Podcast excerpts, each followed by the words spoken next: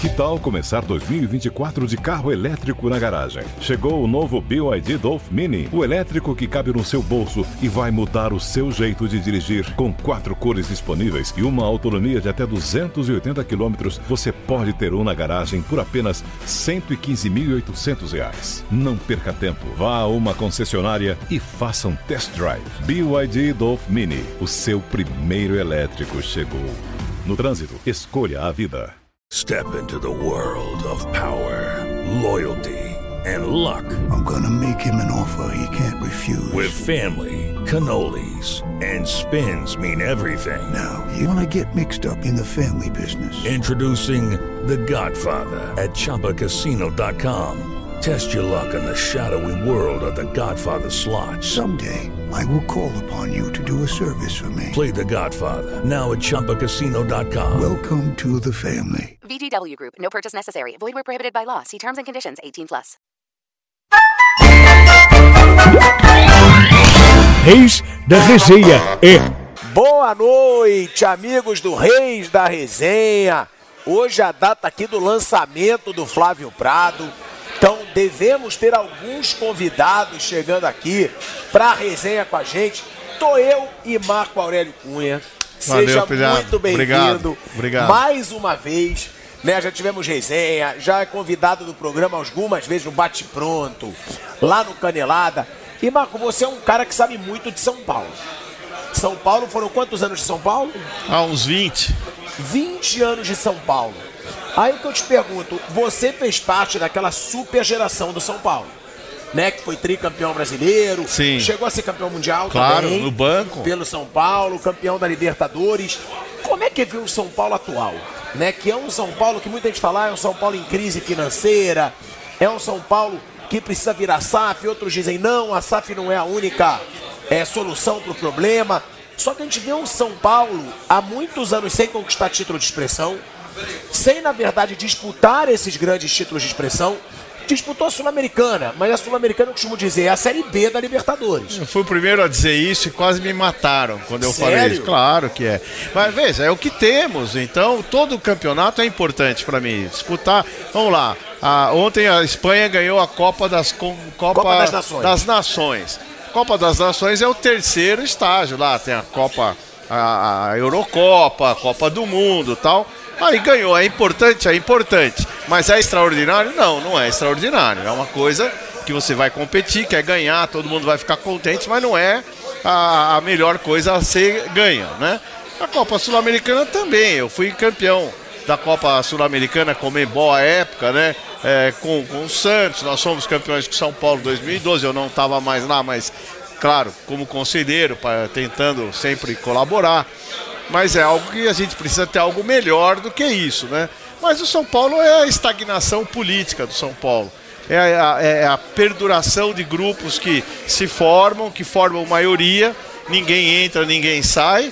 E fica, claro, entra, porque o tropismo do poder faz com que pessoas que eram combatentes de uma linha política acabem se associando. E isso causando um continuismo absoluto do São Paulo, onde as coisas não mudam. A gente tenta mudar, tenta criar alguma resistência a esse tipo de posicionamento, mas acaba sendo minoria e o São Paulo continua aí dessa forma menor, com um conselho que não abre as suas ideias e, infelizmente, para ficar na corte, todos aceitam os seus pequenos cargos. Então, o problema do São Paulo para você é a política. Claro que é a política. A política é um câncer no São Paulo. Não, hoje. É um câncer. Nenhuma política é um câncer. A política, ela é boa ou má. E a atual política, a política é importante. Você tem que fazer política na sua vida, no país, em qualquer setor da sociedade. Mas essa política tem que ser produtiva e não ser uma política voltada para os mesmos, para si mesmo. A política tem que ser para o bem do clube e não para o bem de quem está fazendo política. Isso é um problema, né, que você vê em dois clubes que passam dificuldade, São Paulo e Corinthians. Todos passaram. Clubes, não, sim, mas esse problema de ter o mesmo grupo na política há anos. Sim. Que não tem uma mudança, não tem uma posição forte para tirar um grupo. E para quem muitas vezes fala, para não ser incoerente, Marco, você fez parte dessa política? Fiz, eu fiz há algum tempo atrás. São poucas pessoas. É um grupo de 200 e poucos conselheiros. São Paulo é um dos clubes mais pouco democráticos que existem. Eu achava que isso era bom, porque preservava com gente de alto nível a instituição. Boas pessoas praticando bem leva o clube a crescer, como foi. A história vencedora de São Paulo vem desse sistema político, mas que com a perda de grandes personagens que faleceram, grandes presidentes antigos, foi ficando menor. E as pessoas que chegam não têm, talvez, o gabarito das que fundaram o São Paulo, que desenvolveram o São Paulo. E tudo muda, e aí os interesses aumentam, a personalidade dessas pessoas é menor. Então perdura um grupo que vai se fortalecendo ali em torno de um número que é maioria. E aí fica uma política que não há espaço para o debate. Se você não participar daquilo, você é penalizado. Não, eu não tenho medo de ninguém. Mas os pequenos ali, que são conselheiros novos e tal, ficam cedendo a isso. E a gente viu, né, o Marco, no momento que o São Paulo estava numa grande dificuldade, em vez de se preocupar em resolver o problema do São Paulo, veio aquele estatuto para manter as pessoas no poder. Tentaram uma vez, não conseguiram. Exatamente. Tentaram a segunda, conseguiram. E o torcedor, com razão, ele fica puto, ele fica brabo. Então, havia uma possibilidade de mudança estatutária para prorrogar o mandato dos atuais conselheiros sem eleição. Mais 3 anos sem eleição, você imagina. E aí havia 24 itens, se eu não estou errado, só passaram 10 que foram para a Assembleia Geral e foram negados. Aí vem uma nova mudança só para a reeleição do presidente. Para quê? Para não haver divisões internas, né? E aí é isso que nós estamos vendo. Provavelmente vai haver a eleição do presidente novamente, as coisas continuam iguais, fala-se em diminuição da dívida, que obviamente não é um fato numérico, mas não é concreto, porque se não fosse o dinheiro que chegou do Antony e do Casemiro, obviamente esse balanço seria negativo. As receitas têm que ser ordinárias, as extraordinárias elas entram no balanço, mas elas não são viáveis. E agora fica todo mundo sonhando com a Liga para receber a herança do avô que morreu, para continuar gastando. Essa é a verdade. Agora, você falou que saiu, que diminuiu um pouco a dívida por causa das vendas do Antony e do Casimiro, que realmente entra um dinheiro pro São Paulo como clube formador. E é do São Paulo, nada contra. Mas já é um passo, né, Marco? Porque eles pegaram esse dinheiro para diminuir a dívida e não para fazer contratações absurdas, porque a gente fala isso, às vezes tem que se conscientizar. Claro. Para melhorar o clube, chega uma hora que você tem que falar pro torcedor, a gente não vai brigar por título, a gente precisa reequilibrar, que eu acho que é um pouco o que o São Paulo está fazendo agora. O elenco não tem cada vez menos grandes nomes. Eu acho que tem que se contratar bem, né? Quando você contrata jogadores que dão grande despesa, porque assim, não é que não pagou o passe do jogador, até porque não tem. Mas você faz um contrato longo com um jogador como o Nicão, outros jogadores, você fica refém daquele contrato. Aquilo é dinheiro que você já deixou de guardar. E o jogador não dá certo, é prejuízo absoluto. Ninguém acerta sempre, eu trabalhei nisso e sei como é difícil acertar um elenco. Então, é evitar os gastos e jogadores altos com jogadores pouco expressivos. E criar alguma fórmula de poder trazer jogadores jovens que venham a trazer dividendos para o clube. Então, se não gastar, já está muito bom. Agora, houve novamente pedido de empréstimo. Novamente empréstimos de curto prazo. Então são situações econômicas de você ficar ali no fio da navalha para bater dívida e ter time competitivo. Não é fácil. Sou solidário à dificuldade. Mas não me diga que está tudo resolvido, porque não está. Você tem 20 anos de São Paulo. Tenho muito mais, porque, queira ou não, 20 anos internamente. Como fora dirigente. Fora médico, dirigente, fora os que eu deixei de ser dirigente, fui para a CBF, 5 anos, mas continuei participando do Conselho de São Paulo. Então deve ter uns 30 anos de São Paulo. Ou mais. Qual é o grande erro do São Paulo? Por que aquele São Paulo multicampeão, campeão da Libertadores, campeão mundial, tricampeão brasileiro de forma consecutiva, passou a ser um São Paulo que não disputa títulos, um São Paulo que nunca chega como favorito, um São Paulo que a torcida lota estádio, mas não vê sendo campeão. O que você acha que aconteceu no São Paulo, ou com os rivais do São Paulo, para que o São Paulo não dispute mais os títulos como favorito, como aconteceu há alguns anos, 15, 20 anos? Olha bem, o São Paulo tem adversários que também se fortalecem, que também fizeram planos de desenvolvimento, que também souberam fazer o seu papel. E tem a vez dos outros também, os outros também são grandes, os outros também cresceram. O Corinthians construiu o seu estádio, construíram para o Corinthians o estádio do Corinthians, o Palmeiras fez o seu estádio, a W Torre fez o estádio do Palmeiras, vai receber daqui a alguns anos. Isso tudo é fortalecimento, infraestrutura, então a concorrência fica mais difícil quando os outros se fortalecem. E você deu brecha para isso acontecer. Você ficou na sua soberba, o soberano é horrível, e você começa a achar que tudo que faz dá certo. A concorrência vem, copia, melhora, tal, e as coisas ficam mais difíceis. E o outro problema é, evidentemente, a divisão de múltiplos cargos para diretoria e conselhos, gente que não é da área, trabalhando numa área que é extremamente vulnerável, e o clube fica à mercê das barganhas políticas que se faz para ganhar uma eleição. Você falou uma declaração agora forte. São Paulo foi soberbo. O soberano é algo horrível. Você acha que esse negócio de soberano que o São Paulo... Qual foi o dirigente que começou a falar? Foi o Leco? Não, foi antes. Foi a própria diretoria de marketing da época. Eu acho que... Esse soberano para você atrapalhou o São Paulo, esse negócio de soberano. Eu sempre digo que tudo que é demais, você passa a se enxergar menos. Então, naquela época, é bonito quando você... Ganhar é delicioso, você contar vantagem. Eu, em 2020, falei, o maior adversário do Flamengo, após o ano de 19, extraordinário. O maior adversário do Flamengo será a vaidade. Tá aí. 3 anos depois, fica muito claro que a vaidade corrói, né? Isso pode acontecer com o Palmeiras em breve. Então são ciclos de presunção. Então essa vaidade derrubou um pouco o São Paulo. Derruba todos, inclusive o São Paulo. Porque você passa a comemorar todo dia o que já ganhou. E você tem que todo dia trabalhar pelo que vai ganhar e não pelo que já ganhou. E aí esse negócio de soberano pra você foi soberbo. Foi soberbo. Eu achei muito legal na época o vídeo e tal. Marketing. Isso é importante. Agora você não pode acreditar nisso. Você não pode acreditar que tudo vai dar certo sempre, que você é maior que todo mundo, que você é o melhor que tem. Você tem que enxergar os caminhos que os outros estão vendo em você, que querem ocupar o seu espaço, que querem tirar de você as vitórias, o mérito. E é muito correto e legítimo que os outros tentem ganhar de você. Para isso é o futebol. E cada um tem seu ciclo. O São Paulo entrou num círculo ruim e não acreditou que poderia entrar. Esse é o ponto. Muito se fala, Marco, dessa situação de SAF. Ah, como que o São Paulo pode melhorar? Talvez com SAF. Só que eu costumo dizer que SAF não é sinônimo de vitória. Claro. Porque uma coisa é você se tornar SAF quando você é um brinquedinho de um bilionário.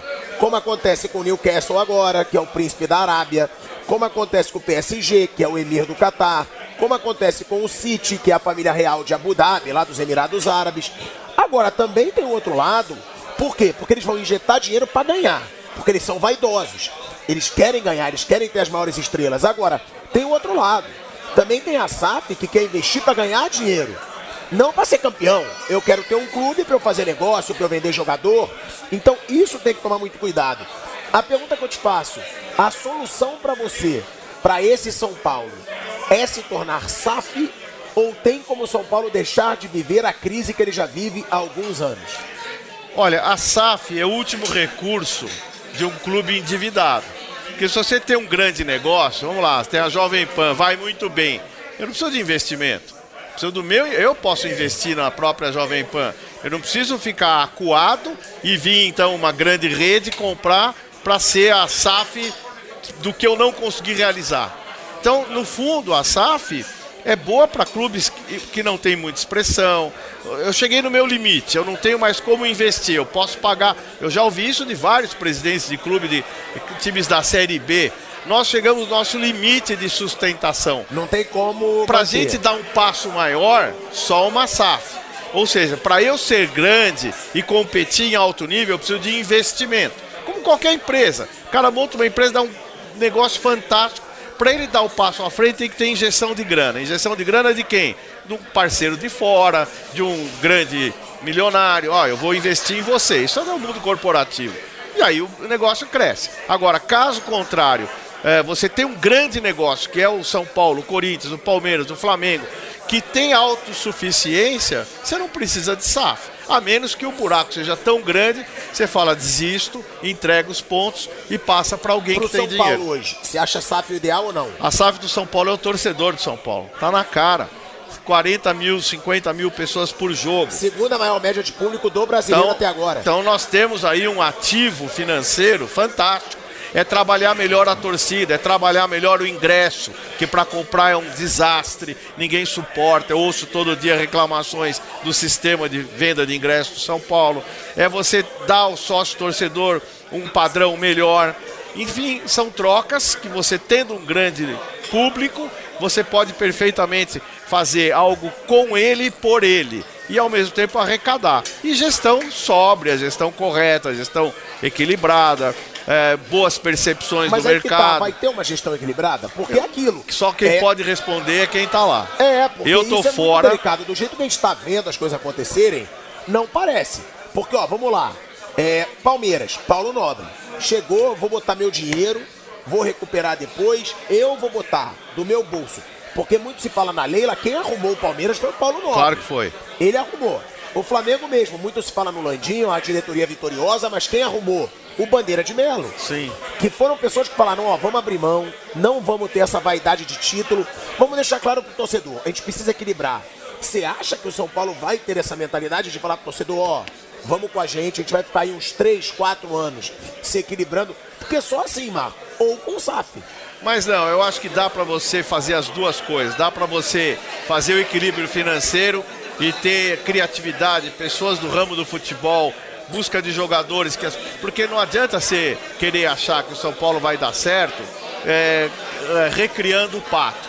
Eu adoro o Pato, é um menino fantástico. Deus ajude, que ele ajude bastante o São Paulo, que ele esteja feliz e dê certo. Mas o critério não tá bom, né? Não vai ser ele que vai... Ah, o contrato até o fim do ano para depois ver se ele... Pô, não é uma estratégia que você diga, eu tô garantindo o futuro do São Paulo. O Pato foi um bom negócio para você? Não posso julgar se é bom ou mau negócio. Eu digo que colocá-lo como uma expectativa boa é pouco para o São Paulo. Porque a gente precisa de algo mais consistente. Cada vez que você traz um jogador de curto prazo, veterano, nada contra o Pato, pelo amor de Deus. Estou dizendo o sistema, o método. Daniel Alves foi assim.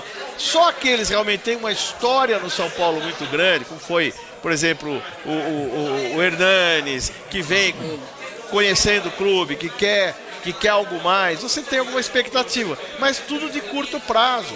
Você não cria time em curto prazo. Você tem que ter jogadores jovens, jogadores que você vá buscar em outros mercados, para criar um time bom que não custe tão caro. E nessa história de pegar um ex-ídolo, outro... Não adianta, não é futuro. Ô Marco, mas é isso que eu falo, né? Porque às vezes você vê, você mesmo tá falando e tá tomando cuidado. Não tenho nada contra o Pato. E tem isso, hoje as pessoas não aceitam crítica.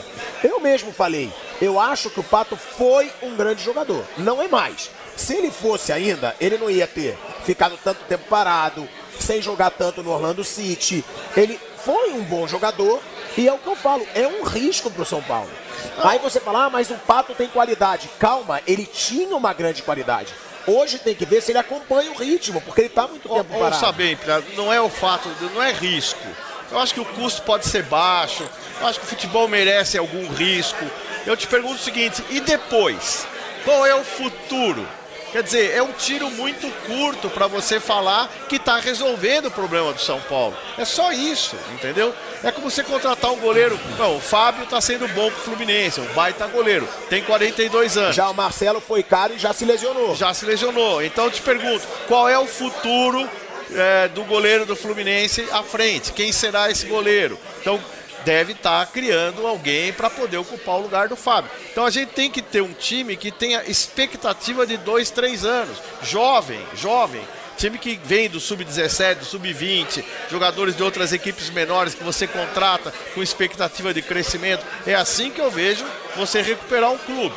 Não é trazendo o ex-jogador, trazendo o jogador que já rodou muito, que vai resolver o problema a curto prazo. Ah, vamos trazer, tá jogando bem lá, sei lá, no esporte, que o centroavante que tá lá. No esporte estava o Wagner Love. Wagner Love, vamos trazer o Wagner Love.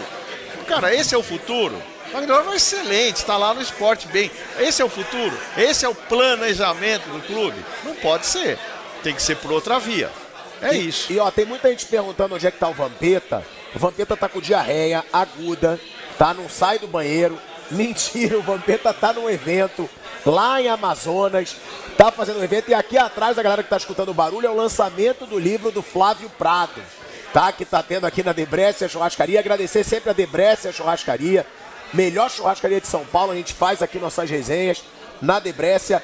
Agora, Marquinho, essa situação que você falou, né? Ah, quem tem torcida, a torcida do São Paulo é a SAF do São Paulo. Eu escutei do Marcelo Paes, que é o dirigente de clube que eu mais respeito hoje em dia. O que esse cara fez com o Fortaleza é impressionante. Ele tirou da Série C para virar uma potência do futebol nordestino e brasileiro. Tá sempre brigando no topo, foi para Libertadores. É a pergunta que eu te faço.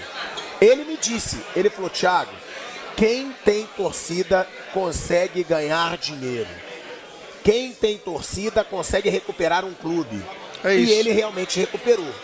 Mas agora, tem que ser uma diretoria correta, que bote na cabeça do torcedor que vai ficar um tempo sem ganhar e que equilibre o caixa. Eu não vejo tanto isso no São Paulo. Pode estar começando agora, que realmente eles venderam muitos jogadores caros. Nicão foi embora.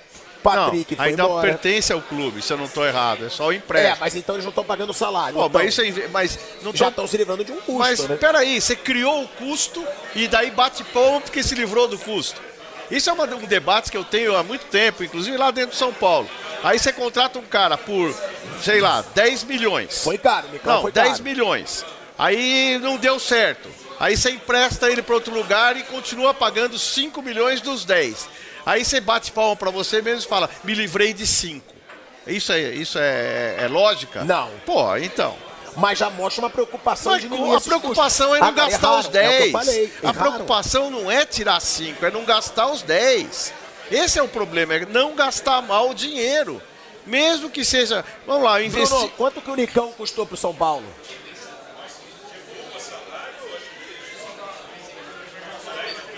Ó, uns 15 milhões de reais. Então vamos, esse é o ponto, não gastar errado.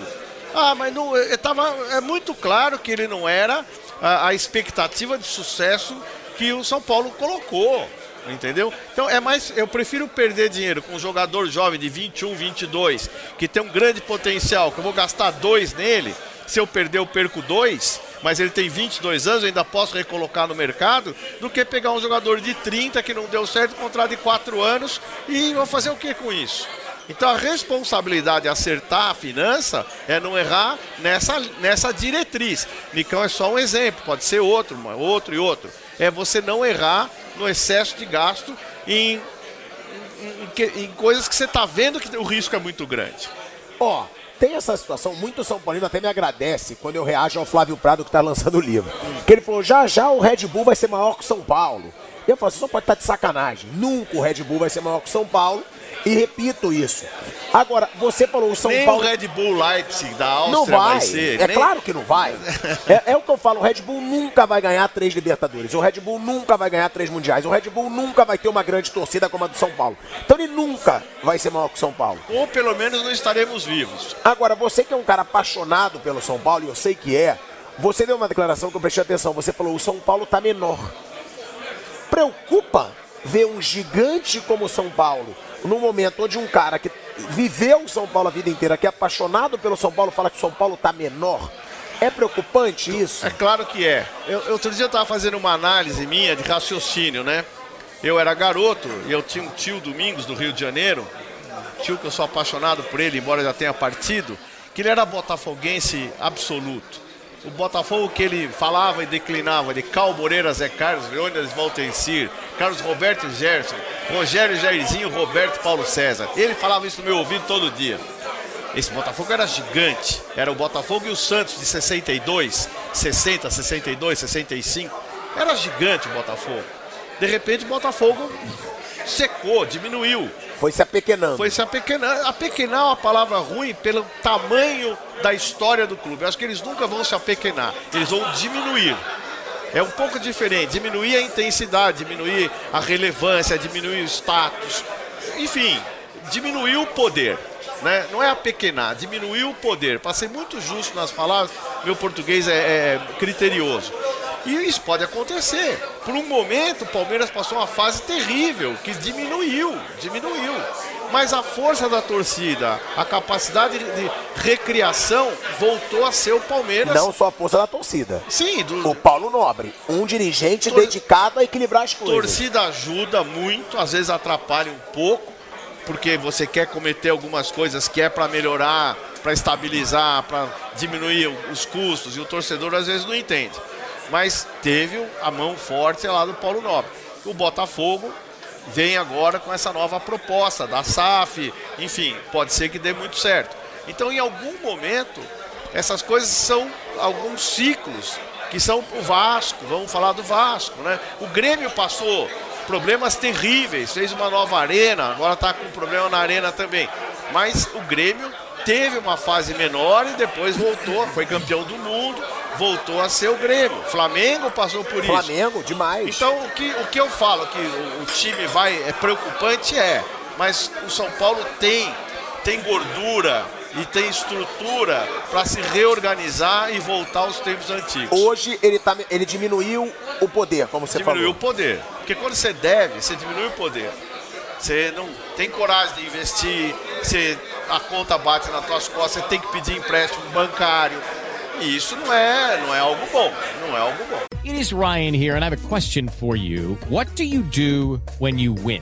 Like, are you a fist pumper? A woohooer, a hand clapper, a high fiver. I kind of like the high five, but if you want to hone in on those winning moves, check out Chumba Casino. At ChumbaCasino.com, choose from hundreds of social casino style games for your chance to redeem serious cash prizes. There are new game releases weekly, plus free daily bonuses. So don't wait. Start having the most fun ever at ChumbaCasino.com. No purchase necessary. VGW Group. Void where prohibited by law. See terms and conditions. 18+. Agora, Marco, essa situação agora. Parece que o São Paulo tá querendo o Savarino. Pagar 14 milhões de reais no Savarino já é um erro de novo, né? Eu não sei, eu não vou julgar. Mas é um jogador que ele vai ser razoavelmente caro. Ele é venezuelano, ele sim. Não tá no... E pra não ser também esse cara, é o que eu falo. Então, pois é, eu acho que tem que cortar custo da estrutura, diminuir algumas coisas que São Paulo tem supérfluas. E aí sim, buscar jogadores. Eu acho que tem que buscar jogador que você forma, acaba de formar. São Paulo fez assim com muitos jogadores. Os tempos são outros, as coisas mudam. Mas eu tenho um pouco de medo dessas contratações mais caras. Mas se houver fórmula financeira para fazer isso, paciência, vamos ver se dá certo. O que você acha da gestão do Casares? Eu acho uma gestão mais midiática do que, obviamente, efetiva, né? Ele é um cara da mídia, né? Ele já foi da imprensa, já foi do marketing. O marketing é alguma coisa que vende sempre algo a mais do que vale, né? Então, é a essência dele e tal. Eu torço para dar certo, eu não tenho animosidade com ele, discuto metodologia. Eu acho que a forma política do São Paulo é um desastre para o São Paulo. A dele também. A dele é o São Paulo atual. A dele é um desastre para o São Paulo, porque ele distribui o poder para poder ser presidente. E isso é sempre ruim para a instituição. Não é um poder constituído por absoluta firmeza de ser e ter conquistas anteriores e tal. É um poder político. Merece todos os cumprimentos por ter conseguido isso. Mas é um risco muito grande para a instituição. Você acha que ele distribui cargos para ter apoio, é isso dentro do clube? Isso é claro, isso até o Lula faz isso. Sim. Né? Então, é uma metodologia, mas em geral é pior do que você confiar nas pessoas que são as melhores. E sobre o trabalho dele por enquanto, trabalho como presidente? São 3 anos, né? Mais um ano. O São Paulo ganhou um paulista e está na Sul-Americana, não está na Libertadores. Eu acho que, do ponto de vista de futebol, é ruim. A gestão do Casares, por enquanto, você acha ruim? No futebol é ruim. E provavelmente vai continuar, né? De acordo com o estatuto agora. Não, ele pode vencer a eleição, deve vencer a eleição. Pode ser que não, ainda até o fim do ano tem muita coisa para acontecer. Mas é, a gestão do futebol, para mim, é ruim. É a minha opinião. O torcedor do São Paulo tem motivo para ficar brabo com esse clube? Por quê? Porque o torcedor do São Paulo, eu costumo falar, tá lotando o Morumbi constantemente já há um bom tempo. Torcedor do São Paulo, muita gente achou, ah, quando a coisa ficar ruim, não vai lotar o Morumbi, o estádio não vai encher. Gente, o São Paulo é o segundo na média de públicos do Brasileirão. Só tá atrás do Flamengo. A gente deu essa notícia hoje no Bate-Pronto. É Flamengo, São Paulo, Corinthians e Palmeiras, a ordem. E o quinto é o Fortaleza. O torcedor tem motivo para ficar bravo, Marco, de ter essa lealdade hoje em dia. E o São Paulo, se você for ver de uma nova geração, o garoto que tem 18 anos, ele só viu a Sul-Americana. Ele não viu o Paulista, vai. Eu acho que não é bravo. Tamanho do São Paulo. A palavra bravo é um pouco perigosa. Eu acho que ele pode se sentir frustrado. Eu vejo, a nova geração me cobra. Oh, você tem que ajudar, você tem que fazer alguma coisa. Você não vai voltar lá no São Paulo. Fala, oh, eu gostaria de voltar, mas eu não consigo. É diferente, né? Eu não sou aceito, eu não sou bem recebido. Ah, você não é aceito por essa atual gestão? Não, claro que não. Se fosse, obviamente, eu teria algum tipo de colaboração. Não, vai ver, você cansou da política de clube e saiu. Eu não sabia que tinha um... Não, eu não sou aceito. Eu sou... Cordialmente, sim, mas na essência, não. Claro que não. Por quê? Porque eu luto contra as coisas que eles aprovam. Entendeu? Lutei contra a mudança do estatuto, fui candidato de oposição... A oposição sofre e ela tem que ser muito resiliente para ela persistir e mostrar os fatos, os erros, as coisas que poderiam ser melhores. Em geral, quem mostra fatos negativos é colocado num plano de distância. Mas é normal e eu não tenho nenhum problema com isso. Mas você gostaria de fazer parte mesmo com essa gestão? Não. Se eles pudessem, ó, Marco, a gente quer trazer você pelo conhecimento que você tem do clube. Para eu ser assessor do assessor, jamais. Porque o que mais sobra é assessor. Meu assessor de comunicação, assessor de finanças, assessor de estrutura, ser assessor dos ingressos, da relação com a... Passei disso já, né? Você quer ter influência realmente, poder fazer o que você acredita dentro do São Paulo. Lógico, mas para isso as outras pessoas estão lá, companheiras, na minha frente... E não largam do negócio. Não larga o osso. Não tem, agora é osso, antes não era, antes tá uma picanha, né? Se eu pudesse te falar aqui agora, Marco, se eu te desse agora o cargo de presidente do São Paulo, você aceitaria, sabendo da pressão que ia ser? E outra, qual seria a sua primeira... sua primeira decisão, seu primeiro feito? Nunca tive medo de nada. Fui tudo já, um monte de coisa já fui. Fui médico de penitenciária, 10 anos fui médico da penitenciária, o único que entrava lá dentro para cuidar dos presos. E fui muito bem recebido e muito bem tratado, e tratei todo mundo muito bem, saí de lá bastante satisfeito com o que eu fiz. Então, não tenho medo de nada. Agora, é muito difícil você falar o que você faria, porque você tem que conhecer a realidade do clube, financeira, compromisso. Agora, eu enxugaria a máquina, a primeira coisa que eu faria... Parar de gastar. Parar de gastar. Primeira coisa que eu faria, não gasto. Gasta sim. Gasta com os companheiros. E você aceitaria o desafio? Não é aceitar. São Paulo é uma missão. Ninguém nega uma missão dessa. São Paulo não é eu aceito ou eu nego. Eu jamais negaria o São Paulo. Agora, tem circunstâncias. Eu não aceitaria ser presidente de São Paulo esquartejado pela política. Eu prefiro ficar em casa. Esquartejado pela política eu não aceito. A situação do Rogério. A situação do Rogério, você achou certa? A forma como o Rogério saiu de São Paulo? Eu acho trocar treinador, Flávio, trocar treinador é questão de momento, é de vestiário, de assistir treino, de ver a relação do treinador com o jogador, ver o resultado. É muito fácil, nós de fora, eu conheço as coisas por dentro lá, mas é muito fácil vocês da imprensa decidir destino de treinador sem ter visto um treino, sem ter acompanhado uma viagem, sem ter visto o diálogo do treinador com os jogadores. É muito simples decidir assim. Eu não tenho essa ousadia. Eu acho que o Rogério só saiu errado numa circunstância.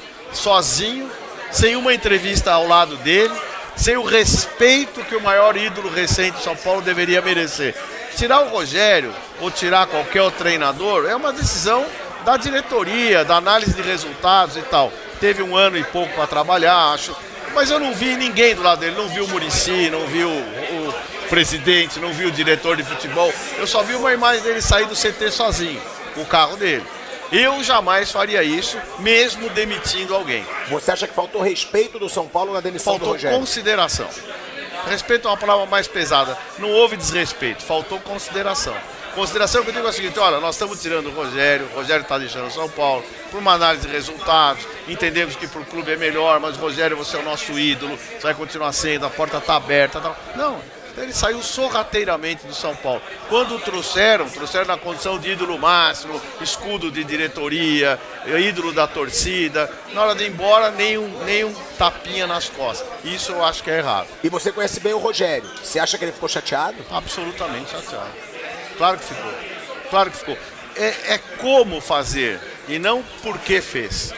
Como eu faço? Como é que eu chego para você e falo, olha, amanhã você não vai mais fazer o programa, fizeram uma análise de resultado, o Ibope caiu, você brigou com esse, brigou com aquele e tal. Então, infelizmente, eu vou agradecer publicamente o seu trabalho e tal, mas você vai deixar vago o teu lugar para o outro ocupar. Bom, lealmente, honestamente, olho no olho, olho pro torcedor. Eu acho que faltou isso. Eu faria isso. Mas você sabe que ele ficou chateado ou você acredita que ele tenha ficado? Não, eu acredito que ele tenha chateado. Ele só lamentou que não pôde fazer o que ele queria. Foi só isso. Olha aí, ó. Chegou aqui Flávio Prado, que tá lançando parabéns seu pelo livro. Aqui, Imagem da Nuvem. Agora, Flavinho, eu queria te perguntar o seguinte.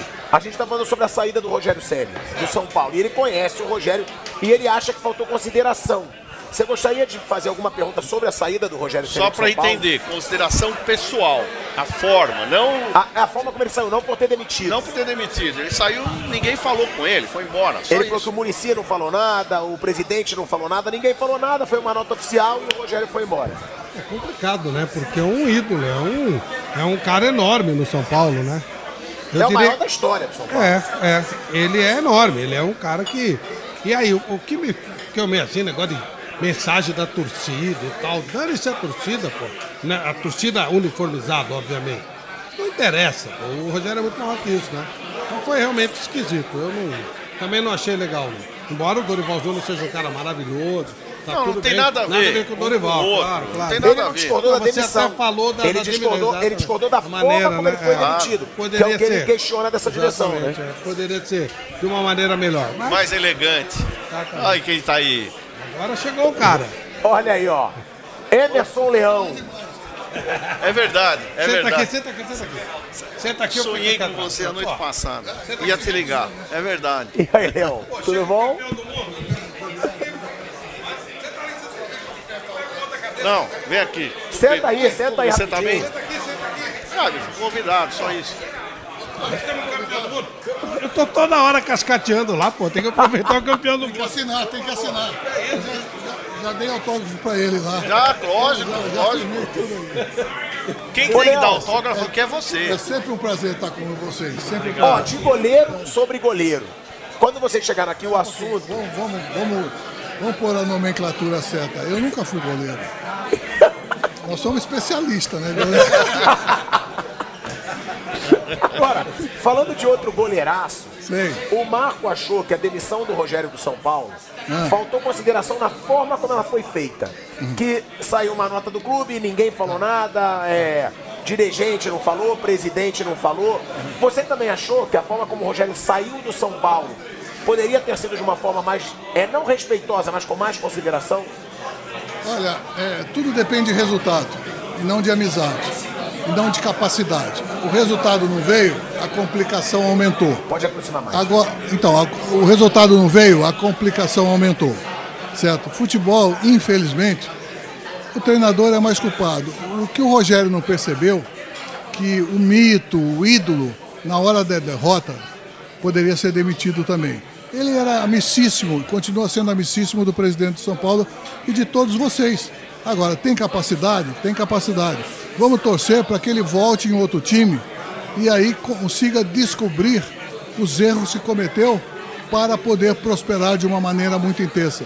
Porque nós, brasileiros, estamos sendo atacados por estrangeiros como treinadores. Está na hora de nós valorizarmos os nossos treinadores, inclusive para a seleção brasileira. Porque nem vieram ainda. Mas eu já estou criticando o seguinte: eu não admito que a seleção brasileira possa ter um técnico estrangeiro.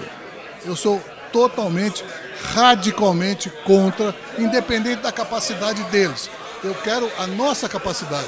Não estou criticando ninguém porque trabalhei fora do país como treinador também. E conheço todos os grandes treinadores estrangeiros que estão no Brasil e tenho amizade com eles. Mas seleção brasileira é uma coisa muito sagrada. E nós estamos passando vergonha. Está na hora de nós descobrirmos a real possibilidade de que os nossos treinadores sempre foram campeões. E assim temos que torcer para continuar sendo. Ó, agora eu vou ter a coragem de falar o que eu falei no programa, porque eu discordo. Porque foi o que você falou, a gente vinha passando vergonha. Passamos vergonha. Porque pra mim perder pra Croácia do jeito que perdeu é vergonha. O 7-1 foi vergonha. É verdade. E aí eu falo, será que não passar vergonha hoje? Ter um treinador do nível do Ancelotti, não estou falando qualquer estrangeiro, que é um cara que ganhou tudo do jeito que ganhou, eu sou a favor. Por que você é tão contrário por não ser brasileiro? É porque não tem identificação com a seleção? Não. Porque ele é mais talentoso. Não, eu não estou dizendo da capacidade dos estrangeiros, seja onde for. Eu estou dizendo que nós temos dentro do nosso país treinadores com capacidade e não damos moral para eles. Como você falou do Rogério que saiu assim sem perceber, isso também foi errado. O que eu quero dizer é que nós não precisamos de buscar, nós não precisamos naturalizar também nenhum jogador para jogar na seleção brasileira. Então também não façam com o nosso treinador, entendeu? Não é Ancelotti, Antony, Joaquim, Manuel, não é isso. Muito pelo contrário, pessoalmente eles são boa gente. Eu estou até meio chateado com o Ancelotti porque quando nós vencemos 4-1 no torneio do Centenário dos Estados Unidos, ele que fez o gol em mim, entendeu? Quem seria o melhor? É. O melhor brasileiro, na sua opinião, para assumir a seleção? Você está querendo saber demais também, né? Ué, tem que perguntar. Não sei, por exemplo, no São Paulo tem um treinador hoje que eu gosto muito dele, que é o Júnior. Para vocês é Dorival, para nós é Júnior. Ele foi meu atleta e joguei com o tio dele, que era o Dudu do Palmeiras. Eu acho que é nesse nível de caráter. Primeiro de caráter. Um pouco mais o microfone porque tá barulho ali. Então manda parar lá. Em termos de caráter, é um excelente caráter, como muitos bons outros treinadores têm caráter. Então eu começo por aí. Porque capacidade eles sempre terão. Por quê? Porque são produtos do meio. São treinadores que foram atletas. Atletas de grama e não de carpete. A diferença é essa, tá bom? Leão, só pra fechar com você, você é ídolo do Palmeiras e a gente sempre tem a discussão, né? Quem é o maior goleiro da história do Palmeiras, que tem você, tem o Marcão, tem agora o Everton. Como palmeirense, o que você vê essa carinha aí? Não, eu tô escutando. Como você, como ídolo palmeirense, o que falar do Abel Ferreira como treinador e tudo que ele vem conquistando? E quem que você coloca como grande goleiro da história do Palmeiras, na sua opinião? Eu não vivi toda a história do Palmeiras. Meu pai me dizia que o Berdan era maravilhoso. Eu não vi jogar, então não posso comentar. Mas ele jogou muito pouco na seleção brasileira. Eu fui fazer uma pesquisa, parecia que ele tinha jogado só 8 vezes na seleção brasileira. O Valdir de Moraes foi ótimo, Palmeiras. O Marco foi ótimo, o Veloso foi ótimo, o Leão foi ótimo. Quer mais? Ou tá bom por aí? Mas... O Zete foi excelente. Todos esses, ou eu fui treinador deles, ou eu fui companheiros deles, ou eles jogaram comigo. Então eu acho... Leão ou Marcão? Eu acho que o jogador, goleiro atual é um excelente goleiro.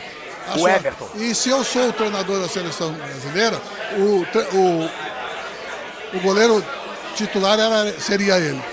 Deixar seria bem o Everton claro. Do Palmeiras. Seria claro, então que é melhor do que isso. Agora quem é melhor? Quem que você falou? Leão ou Marcão? Eu fui treinador do Marcão, sabia disso? Sabia. Então, cansei de torcer e falar com ele para ele jogar muito mais do que eu.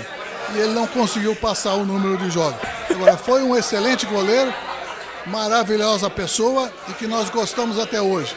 Mas cada um no seu lugar, né? Bom, pra vocês dois então, Leão ou Marcão? Pra mim, Leão. Flávio. O Flávio fala mesmo, o Flávio no programa fala. Ó, de bola, de goleiro, o Leão foi melhor que o Marcão. Ele fala, pior que ele fala. Não, mas o importante é que o Palmeiras e os brasileiros tinham excelentes goleiros e não sabiam. E quando falta, eles passam a saber. Eu, por exemplo, um goleiro que eu acho que saiu do São Paulo, foi injustiçado, já faleceu, o Valdir Pérez. Adorava ele, competi com ele. Então não deram o devido valor. Por quê? Porque ele era mais nervoso. Quando ele tá nervoso, ele sorria, o pessoal confundia as coisas, né, Marco? Claro. Você conheceu ele mais do que todos nós. Então, tem umas coisas... Ele tinha um riso sarcástico, assim, né? É. Meio provocador, às vezes... E até pra ele se defender, né? Até de nervoso. É verdade. Eu acho que os meandros do futebol, quem conhece... São os ex-atletas. E sobre o Abel, pra fechar? Mas não tinha acabado, não era a última pergunta? Não, o Abel era junto. Abel Ferreira. O Abel, conheço ele pessoalmente, como conheço todos os outros portugueses, entendeu? Eu acho que ele está mostrando aquilo que o palmeirense queria. Está mostrando vitória. E quando mostra a vitória, sempre será aceito. Valeu, Leão. Muito obrigado. Desculpa, eu quero... deixar meu abraço ao Marco, que é meu companheiro, sempre será. Tenho amizade de coração com ele. O Flávio, da capacidade dele, fiz questão de comparecer hoje aqui. Muito obrigado mais uma vez. Vou ler o seu livro o mais rápido possível, como fiz com os outros que você sabe. Então... Lê mesmo, me liga. Obrigado, Leão. Muito obrigado, Leão. Beijo, obrigado, tchau. É um baita ídolo, né? Pô. É um baita ídolo, foi um baita goleiro. E aí falou, fomos o Abel campeões tá juntos no São Paulo. Em 2005, ele era o nosso treinador e caminhou o time que foi campeão da Libertadores, que o Paulo Autori pegou quando ele foi pro Japão. Trabalhei com ele no Japão como médico do Verde Kawasaki. Temos uma história muito legal. No Santos também, briguei muito com ele, mas a amizade e as questões de trabalho foram muito melhores e muito maiores. Adoro o Leão. Maior goleiro da história do Palmeiras, Flávio? Talvez do Brasil. Sério? É. Eu não consigo. Eu tava pensando aqui, o Leão, ele foi recordista de minutos, até hoje, recordista de minutos, sem tomar gol em Copa do Mundo. Disputou 4 Copas, deveria ter disputado 5. É muito difícil você apontar alguém com esse currículo no mundo. Se você colocar como o maior goleiro da história do Brasil, não tá fugindo. Não tem nada, não tem viagem nenhuma. Goleiro fabuloso, fabuloso. Realmente. Quem disputaria com ele, vai? Tafarel. O Marcos, exato, né? O Dida foi um goleiro espetacular. Tem muito goleiro bom. Manga foi um goleiro. Gilmar do Santos Neves. Mas é difícil. Eu costumo dizer, Flávio, que é injusto você comparar gerações. Claro. Eu acho que toda vez que a gente fala de alguém maior, era assim, em 20 anos. Em 20 anos é o tempo... Pelé, né? Isso, Pelé não é outra coisa. Então 20 anos é um período de duração de carreira de cada jogador. Uns menos, outros até mais. 20 anos. Quem foi melhor de 80 a 2000? Quem foi melhor de 2000 a 2020? Quem foi melhor de 50 a 70? 70 a 90? E aí você tem critérios, treinamento, material, gramado, dificuldades médicas... E aí você pode tirar um parâmetro daquela amostragem para saber quem foi o melhor naqueles 20 anos. É injusto querer comparar o Berdan Catani com o Leão, ou com o Everton, ou o Valdir Pérez com o Rogério Ceni. É outro cenário, não dá para comparar. Agora, Flávio, até para fechar, né? Ele falou sobre essa situação do São Paulo. Que ele não acha que virar SAF é a solução para o São Paulo. Ele acha que a solução para o São Paulo, a SAF do São Paulo, é a sua torcida. Porque é um clube gigante, a sua torcida pode fazê-lo se recuperar.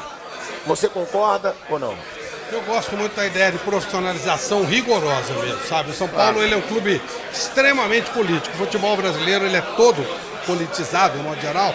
E o São Paulo ele tem muitos partidos políticos. E aí esses partidos eles servem em dois sentidos. Partido de quebrado e partido de grupos que se reúnem. Então fica difícil, né? Eu vivi uma época que o tio dele... Manuel Raimundo Paz de Almeida era um dos cardeais e o São Paulo tinha uma linha de conduta, então você sabia o que ia acontecer, era preparado o sucessor, a coisa andava maravilhosamente bem. São Paulo era precursor disso tudo. Aí ele entrou numa cisão política e a partir dali a coisa foi desandando, eram 2 partidos, viraram 4, viraram 8, viraram 10. Hoje cada um quer um pedacinho. É, e a impressão que você tem é que cada um tá puxando para um lado. Exato. E aí fica difícil, né? Não dá. Então me parece que a única maneira de todo mundo puxar para um lado é virando um assado. Para você ser presidente, você tem que se esquartejar. Exatamente. E aí não dá certo. Não dá para fazer. Mas não acredito que seja assado. Até porque todos esses partidos teriam que entrar num acordo. Só espero que não vire SAF por uma necessidade extrema, como aconteceu com o Cruzeiro, com o Vasco, com o Botafogo. Espero que São Paulo não chegue a isso. Bom, galera, chegamos ao fim de mais um Reis da Resenha, agradecendo a sua audiência e falando que toda segunda, a partir das 19h30, a gente tem uma resenha aqui. Deixe o seu like, senta o dedo no like aí no Reis da Resenha, se inscreva no canal da Jovem Pan Esportes e compre o livro do Flávio Prado, A Imagem da Nuvem. É o livro do Flávio Prado que está sendo lançado aqui agora na Debrécia. Agradecer aí a Debrécia, grande churrascaria aqui de São Paulo, agradecer ao Gaúcho, dono da Debrécia. Conheça, Debrécia Churrascaria aqui em São Paulo, sempre o nosso cenário aqui no Reis da Resenha. Uma boa noite, deixa o seu like, tamo junto. Boa noite.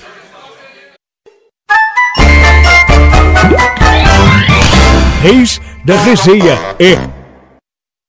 With the Lucky Land Slots, you can get lucky just about anywhere.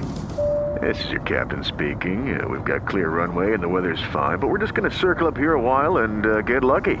No, nothing like that. It's just these cash prizes add up quick. So I suggest you sit back, keep your tray table upright, and start getting lucky. Play for free at LuckyLandSlots.com. Are you feeling lucky? No purchase necessary. Void where prohibited by law. 18+ terms and conditions apply. See website for details.